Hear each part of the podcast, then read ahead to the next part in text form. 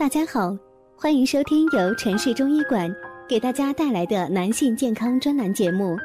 如果大家在两性生理方面有什么问题，可以添加我们中医馆健康专家陈老师的微信号免费咨询。好了，现在由本栏目的主播为大家带来今天的节目，欢迎大家私信评论留言。鸡蛋才是大补气血之物，这样做。可以消除坏胆固醇。我们都知道，鸡蛋的营养成分十分丰富。一个鸡蛋含蛋白质七克，产生热能八十二千卡，营养的利用率高达百分之九十八以上。其中，钙、磷、铁和维生素 A、B 族维生素含量都很高，被营养学家称为。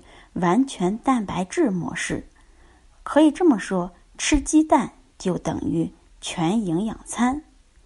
我们正常人如果每天进食一个白煮蛋，可以助力健康、延长寿命。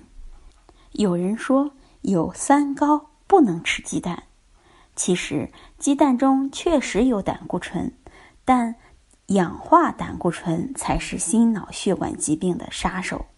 如果胆固醇单纯的进入到血管中，并不会有什么明显的作用，所以普通的三高患者每天吃一个鸡蛋并不会有危险。但是炒鸡蛋中的氧化胆固醇含量就比较高，不建议三高患者食用。吃鸡蛋的时候，我们要连黄一起吃，气不足补气，形不足补形。监理气血，那煮鸡蛋几分钟最好呢？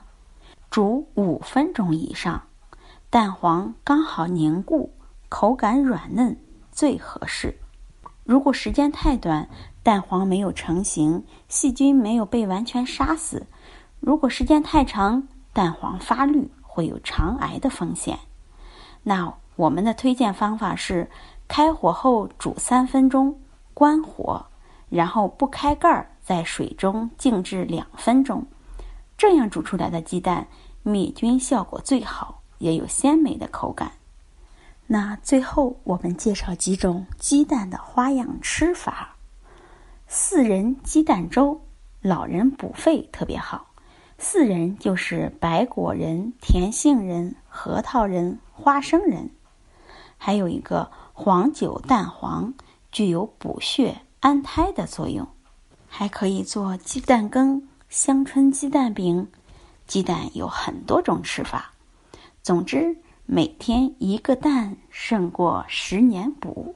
小小鸡蛋，营养大工厂。以后吃鸡蛋，大可不必再有任何疑问和害怕了。